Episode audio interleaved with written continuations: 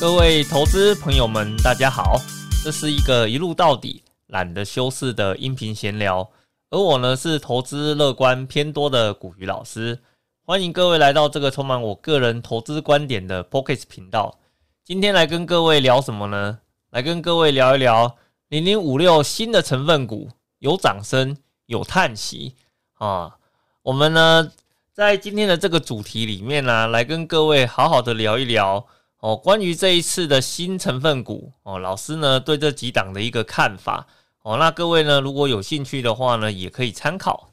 那我们照例在开始之前呢，老师帮自己先工商服务一下。老师的新书《躺着就赢，人生就是不公平》，股鱼最强存股秘籍啊，已经呢在各大通路及博客来都已经有上架了。哦，那这本书里面呢，就是集结了老师过去两年在东森理财达人秀里面所教的各种关于存股相关的投资技巧。哦，有个股的，哦，有 ETF 的，哦，以及呢估价该怎么做，资料该去哪里找。哦，在这本书里面都非常完整的收录老师在节目中想要表达跟教导给各位的所有相关的内容。啊，如果呢你对存股这个议题非常有兴趣，我相信老师的这本。工具书呢，一定对你在投资这条路上有非常大的一个帮助。好，那我们接下来呢，就开始切入到我们的主题里面。那当然，我们在一开始的时候，我们非常快速的帮各位来介绍哦，什么叫做零零五零呢？以及呢，它这一次被挑选进的成分股是哪一些呢？首先，我们要先了解到吼，那个指数型的产品 ETF 啊，它大概每呃，三个月或是一季的时间，哈，就会进行一次成分股的替换。那通常啊，哦，在上市的这么多档的 ETF 中啊，有两档特别受到投资人的注目，哦，就是呢，零零五零跟零零五六这两档。哦，那主要的原因是这两档算是呃整个台股市场中 ETF 的元老。哦，所以像是外资啊，他要呃进军到台湾市场的时候，如果他一开始不知道。哦，该怎么去做标的物的布局？哦，事实上，他们都会利用像 ETF 这样子的一个产品，哦，来建立它的一个基本的持股。哦，所以一旦呢里面的成分股有发生异动的时候，就代表哦，那有些个股呢，哈，会有很多的资金哦被簇拥而上。哦，那也有一些呢被踢出去的个股，哦，可能呢原本投资在上面的一些资金，哦，就因此出现消退的一个现象。哦，所以，呃，在投资市场上啊，哦，资金呢往哪一档个股呢去做一个簇拥的动作哦，经常受到投资人的一个关注哦，特别呢是这两档呃元老级的 ETF 啊，哦，那其实里面的整个那个资金的占比算是相当的大了哦，所以受到瞩目的话呢，也是一个非常合情合理的一个现象。那在这一次的整个成分股的调整当中啊，哦，事实上是。有一些成分股是让人觉得有一些 surprise 的哦，那我们这边来把这一次移入的成分股来跟各位做一点分享。这一次被移入的成分股主要有五档哦，一档的话呢是长荣哦，就是各位熟知的航海王啦。那还有两档的话呢是面板股，也就是说呢我们的面板双雄哦，友达跟群创。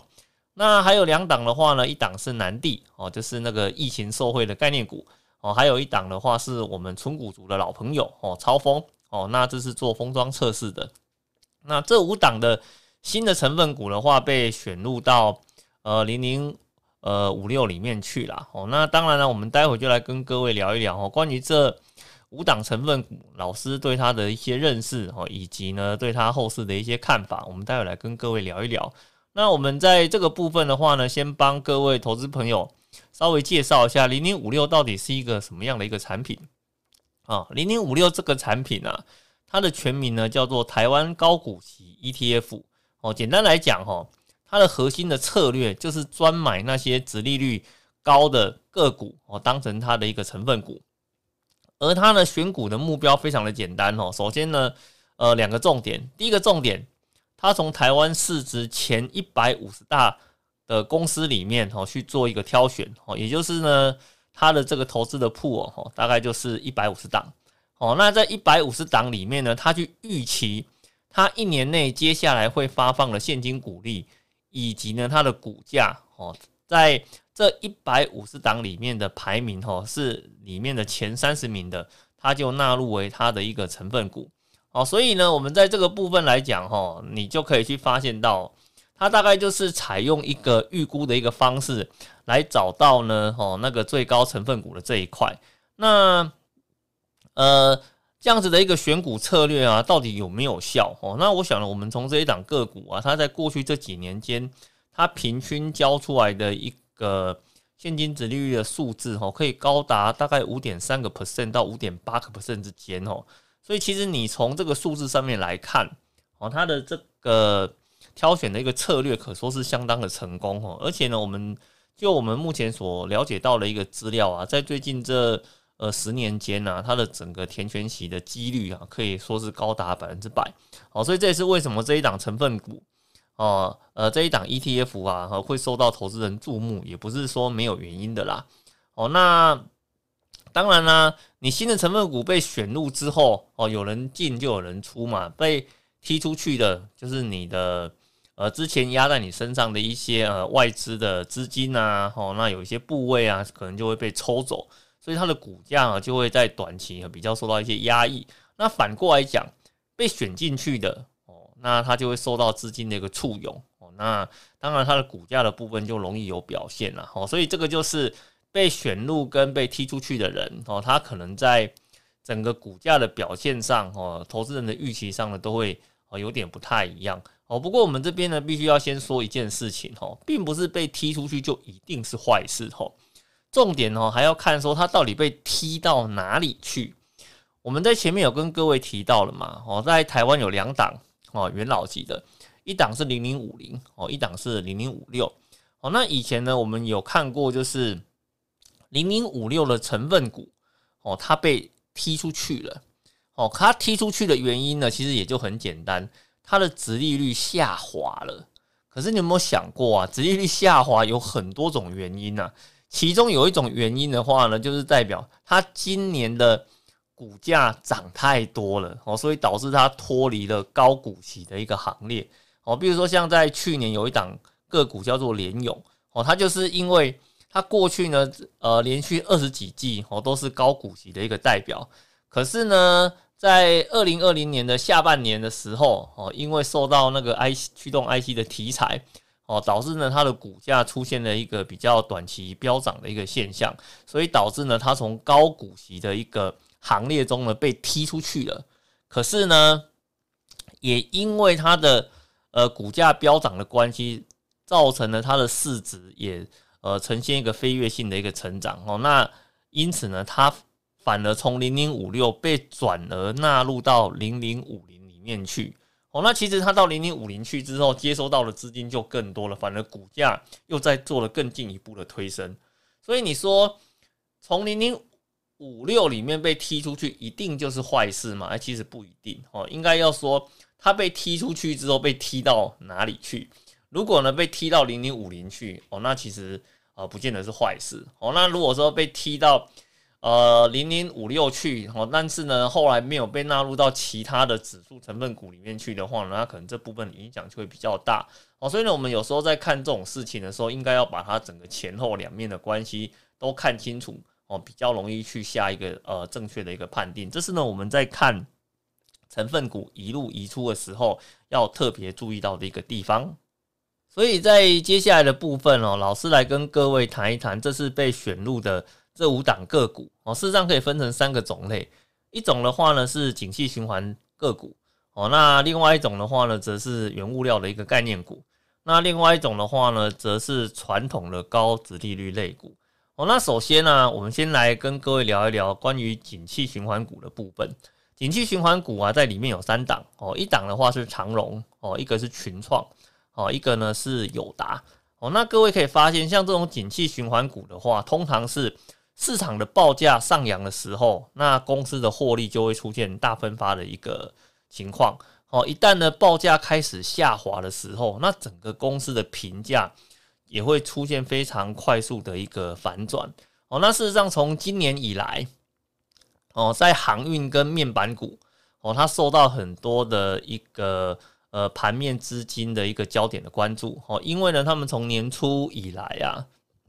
整个它的行情的报价一直呢都持续的在往上走。哦，像是面板的部分的话，像因为大家都宅在家里面嘛，哦，所以一些什么三 C 的需求啊，突然哦非常大量的一个增加哦，再加上呢，像电动车的呃一个行情啊跟概念啊，也持续的一个增温哦，那里面需要用到的面板的量呢，也呃越来越多哈，所以呢，你在年初看面板股的时候，大家都跟你讲说，哦，它的需求大喷发，啊，然后呢。呃，有一点点供不应求的现象啊，导致呢它的报价呢哦呈现一路哦往上走哦，那这个时候面板股的整个股价呢就从呃曾经最低的大概十几块的一个行情啊，开始喷到了大概二十几块、三十几块哈。那可是啊，最近各位应该有发现到了哦，那最近像一些外资机构啊，纷纷的去调降呃面板股的一个估价，甚至呢一口气呢从估到四十几块。然后就下杀到了只剩下大概十六点五块这样子的一个水准哦。这个我可我们这样子讲哦，这个下杀的幅度只能以非常狠来形容哦。人家一般我们在看个股啊，在做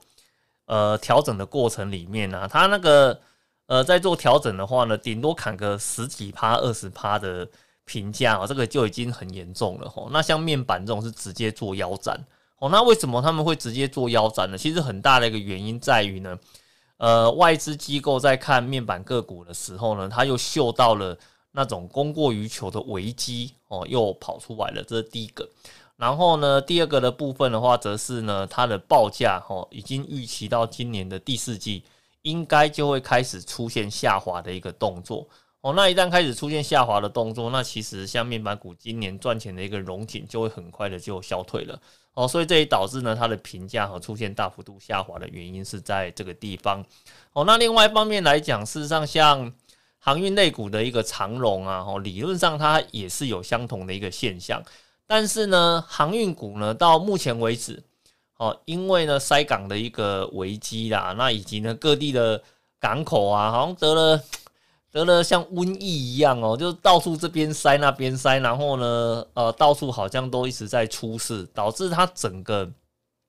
航运的报价哦哦，那不管是波罗的海啦、BDI 啦、散装轮啊那些报价都哦一直一直不停的往上走，然后目到目前为止都没有看到呃报价降下来的一个现象哦，所以呢，那既然报价一直都没有降下来。那当然呢，整个行情的部分就会呃呃持续的那个有一个动能往上去做推升啦。哦，那当然，其实如果从基本面的一个看法来看的话，其实很多人会讲说，像航运股啊，今年有可能一次就赚到两个股本啊，甚至三个股本啊。那现在的本益比可能可能连五倍、六倍左右的一个本益比而已啊。那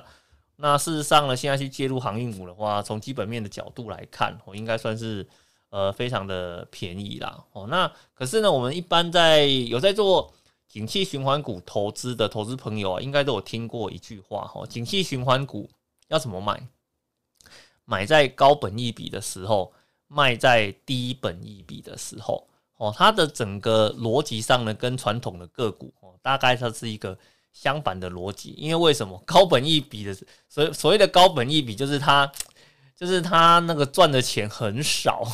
好像它赚的钱很少哦，但是呢，它的股价呢却维持在呃一定的价位上，所以显得它的本益比非常的高哦。那卖在低本益比是怎么回事呢？就是它的。获利的数字大喷发哦，但是呢，它的股价上升的幅度并没有像它获利的数字喷发的这么快，所以导致它出现一个低本益比的一个现象。那通常这个部分呢，对很多投资朋友来讲的话，它就是一个类有点类似像景气循环股的一个呃很难解的一个问题啦。哦，因为因为为什么？因为如果呢，它的获利数字一直往上走的话呢，它就它就会 always 维持在一个低本益比的状态。那低本益比的话，它就很容易吸引到投资人，会认为当下这个时间点去做买进哦，应该是还是一个很便宜的一个价位哦。那当然，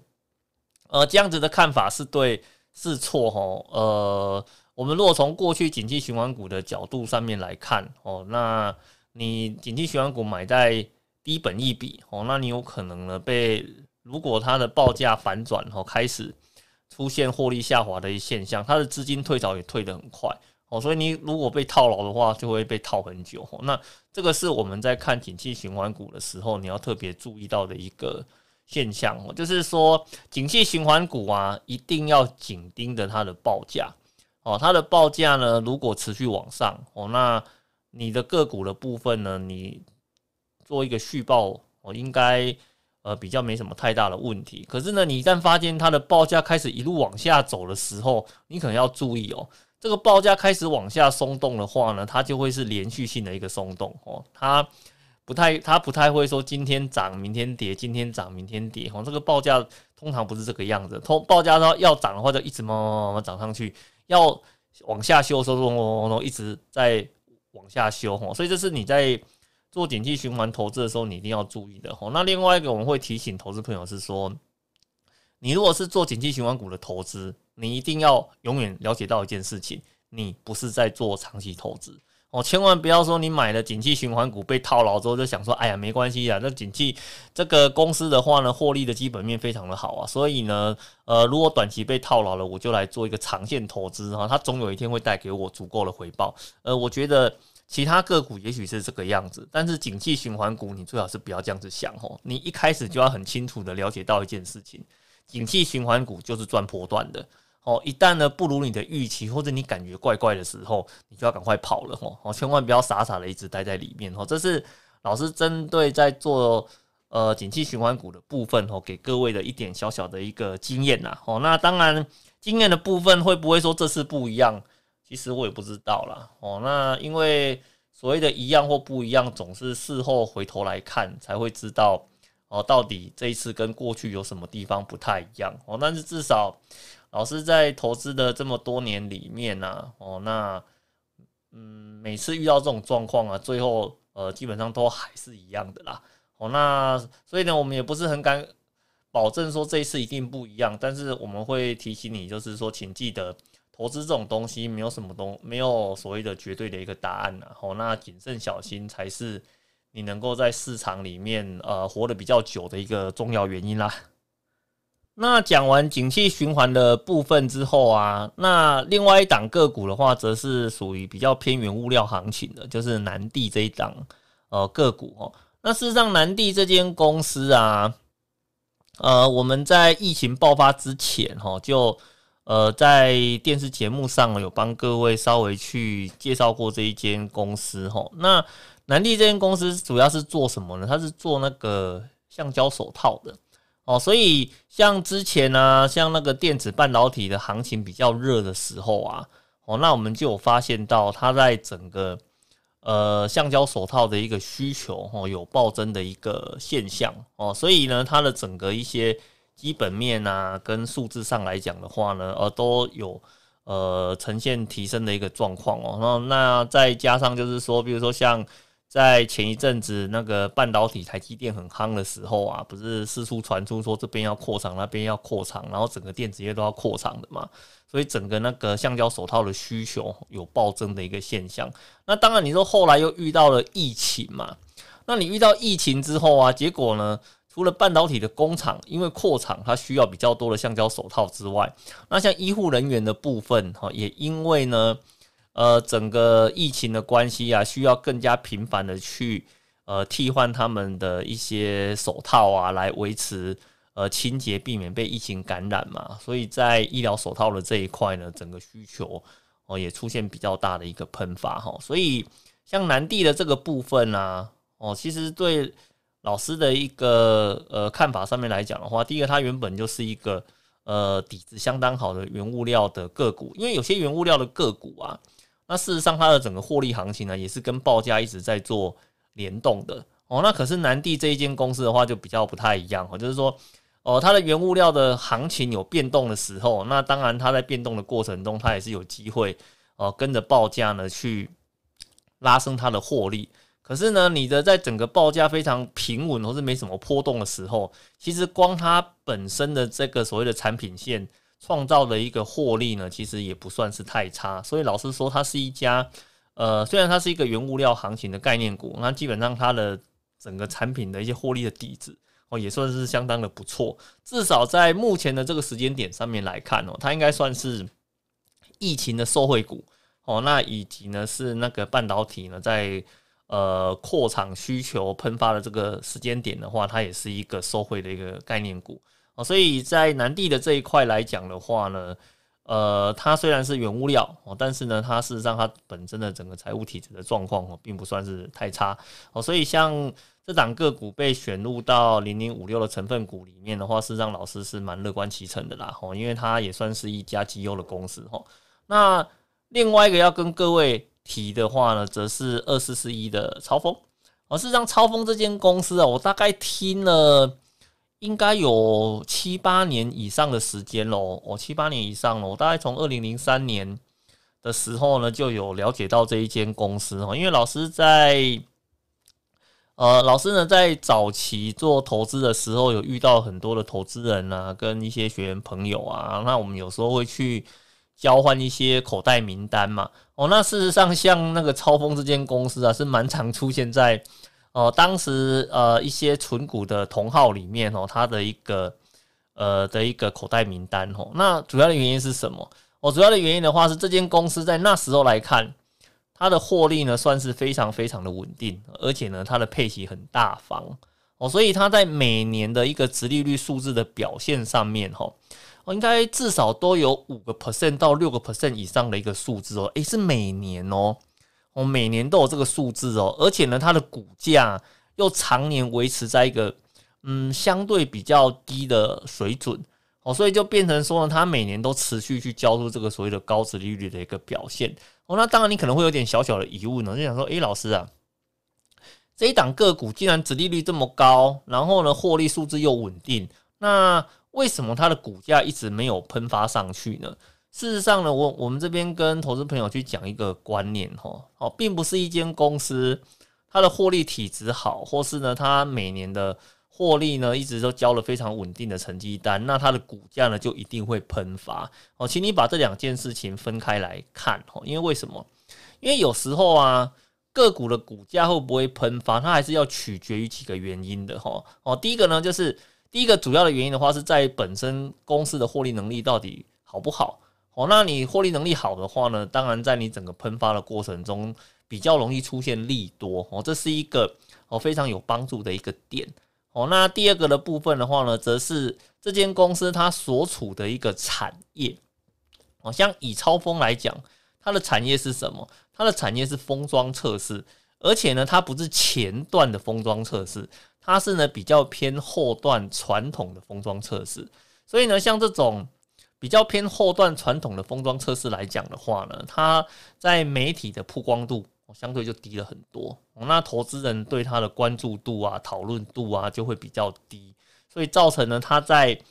整个那个呃市场里面呢，是它是属于比较没有题材的一的一种个股哦。可是像这样子的一个个股啊，那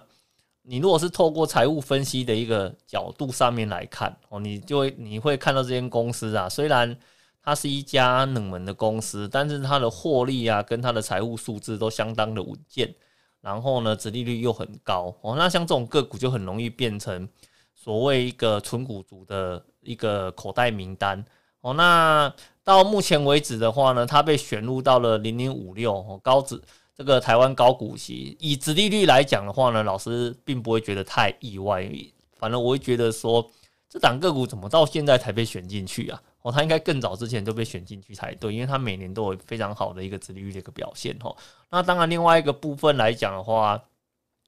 可能对很多投资人来讲说，哎呀，我的口袋名单曝光了，哦，曝光了，哦，所以以这间公司。呃，近期来讲的话呢，啊，因为受到半导体的整个那个呃景气的一个大幅度的上扬哦，那以及对封装需求的呃后段的一些封装需求的呃呃要求提高啊，哦，所以它在近期在媒体的曝光度反而也因此增加了哦，所以它的股价在近期就比较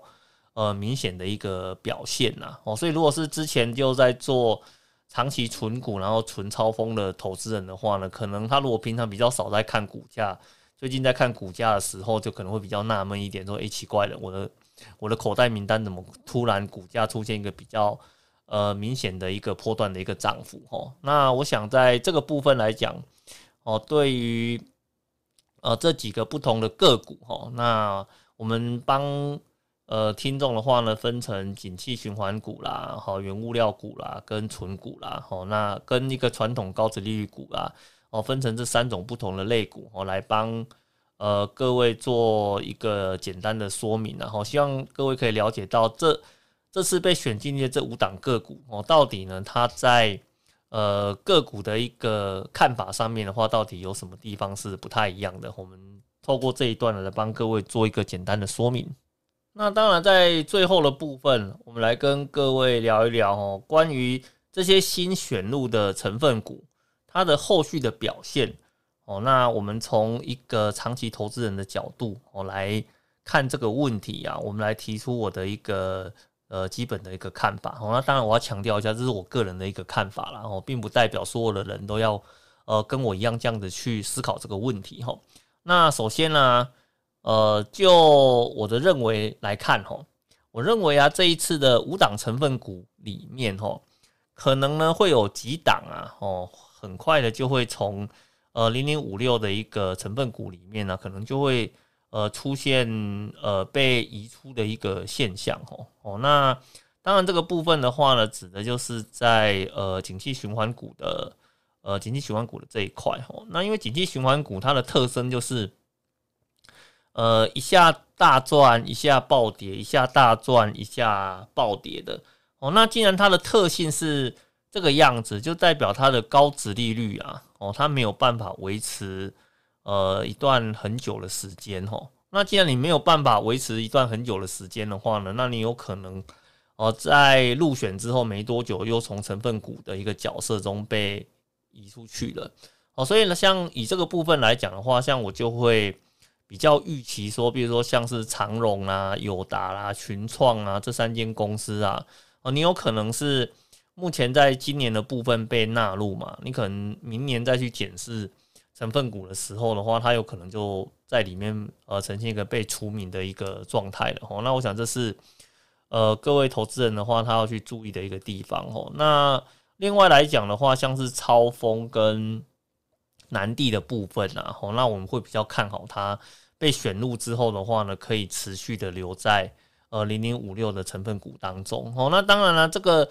五档被选入的部分，很多投资人都会想问的，就是说，那老师，我如果要存股的话，那这五档适合来做一个存股吗？事实上，你如果从 老师的节目的这一开始一直听到现在的话呢，我想我要说的答案，你已经会非常的一个清楚了。我我们简单来讲，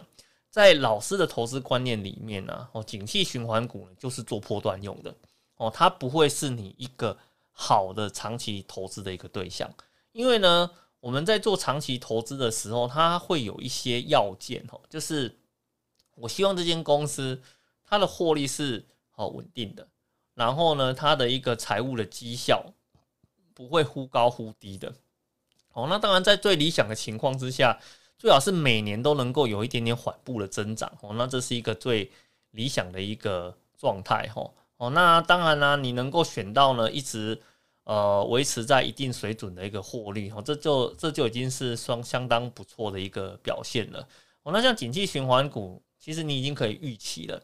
它的获利啊，可能今年很高哦，明年呢就会哦降得非常的凶哦，那甚至后年的部分的话呢，就会由盈转亏哦。那像这样子的一个情况之下，你说它适合来做一个长期投资吗？我觉得是不太适合啦。哦，所以我们希望说各位在看景气循环股的时候，千万不要对它有长期投资的一个呃的一个想法在里面哦，它就是一个赚破段的哦，它是赚破段的哦。那当然呢，我老师说的答案不一定是对的哦，那只是说老师在呃之前投资的过程中对景气循环股的一个观察哦，那以及我们从它的一个呃财务数据得到一个结论来看哦，我认为。哦，景气循环股不太适合做长期性的一个投资布局哦，它比较适合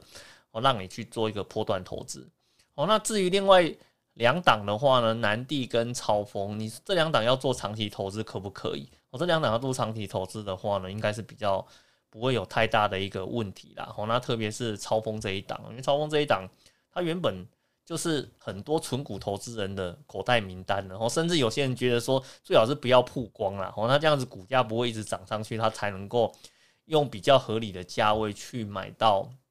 哦这间公司的一个股票啦。哦，那当然，反正他现在已经被选进去了嘛，哦，那代表他会受到比较多的一个注目。哦，那我想，呃，对一个之前就已经持有的股东来讲的话呢，应该也是要乐观其成啊，因为。你变说你以前主要是以赚股利为主嘛，那现在的话呢，可能是股利跟价差都有机会哦，可以去可以去那个得到这一块了哦。那当然在南地的部分的话呢，你也可以哦，你要去做一个长期存股的话呢，哦，那基本上也是可以的哦。那只是说哦，那像南地的部分，可能它在近期的股价可能涨得比较稍微多了一点哦，可能你在。选择入场的时间点的部分的话呢，可能要谨慎的去用哦财务估价的方式去看看，说到底它的一个比较合理稳定的价位哈，比较容易落在哪个地方，你再来做一个投资布局的一个动作。哦，那当然有时候啊，投资朋友会有一个问题哈，就是老师啊啊，我现在已经知，我现在可能有发现到这档个股适合做长期投资的，可是啊。我用你教的方法去做一个个股财务估价的时候，我发现这个价格跟现在的价位稍微离得有点远哦。那这样子岂不是代表呢？我根本就没有机会去做买进的一个动作嘛？来，我来跟各位沟通一下哈。这是因为你现在想买啊，所以你才会有这种想法跑出来，好吗？哦，你如果呢现在呢你只是有发现，可是呢你并没有想要立刻去做买进的动作的话。那事实上呢，哦，你反而不会，呃，一直去 care 说它目前的价位到底是偏高是偏低，你反而会去等到一个呃特殊的状况跑出来的时候，才会去观察说，哎呀，有没有落到我想要去买进的这个点？哦，那当然最典型的话就是在去年三月的时候嘛，哦，那或者是比较近的话呢，是在今年五月的时候，市场都出现了一阵的急跌嘛，那你在这个时间点你再去看。哦，这个个股价位的时候，maybe 你原本以为永远等不到这个价位，莫名其妙就跑出来了。哦，所以像价位这种东西啊，我常常会讲说，个股呢，一个好的价位通常都是等出来的。那可是投资人最大的问题呢，哦，第一个是能不能等到那个价位出现，这是第一个问题。第二个问题是等到那个价位出现的那个时间点。你真的敢做进场的动作吗？哦，那我想呢，这两个问题基本上是扣在一起的。我们把问题留在这边哈，让各位呢来做一个思考的动作。因为你在做长期投资哦，你的绩效呢有没有办法做的比别人好？哦，那最重要的时间呃，最重要的关键就在这个地方，在对的时间、对的价位出现的时候。你敢不敢去做对的一个动作哦？那你如果敢做，我相信呢，你的投资绩效呢就会比其他人来的再更好一点。好的，那我想呢，我们今天的一个分享哦，就到这个地方哦。那希望呢，老师呢，针对零零五六新的成分股哦被入选的部分的一些呃，对他们的一些股性啊的一些看法啊，哦，让对你在投资上呢能够有一点帮助哦。那你如果喜欢呢？呃，老师呢，这个频道的一个内容哦，希望老师每次有新的内容上架的时候，都可以第一个时间收到的话呢，记得哦订阅老师的呃 Pocket 频道哦，那这样有新的内容上架，你马上就可以得到通知了。好的，那我们今天的说明就到这边啊，谢谢各位，拜拜。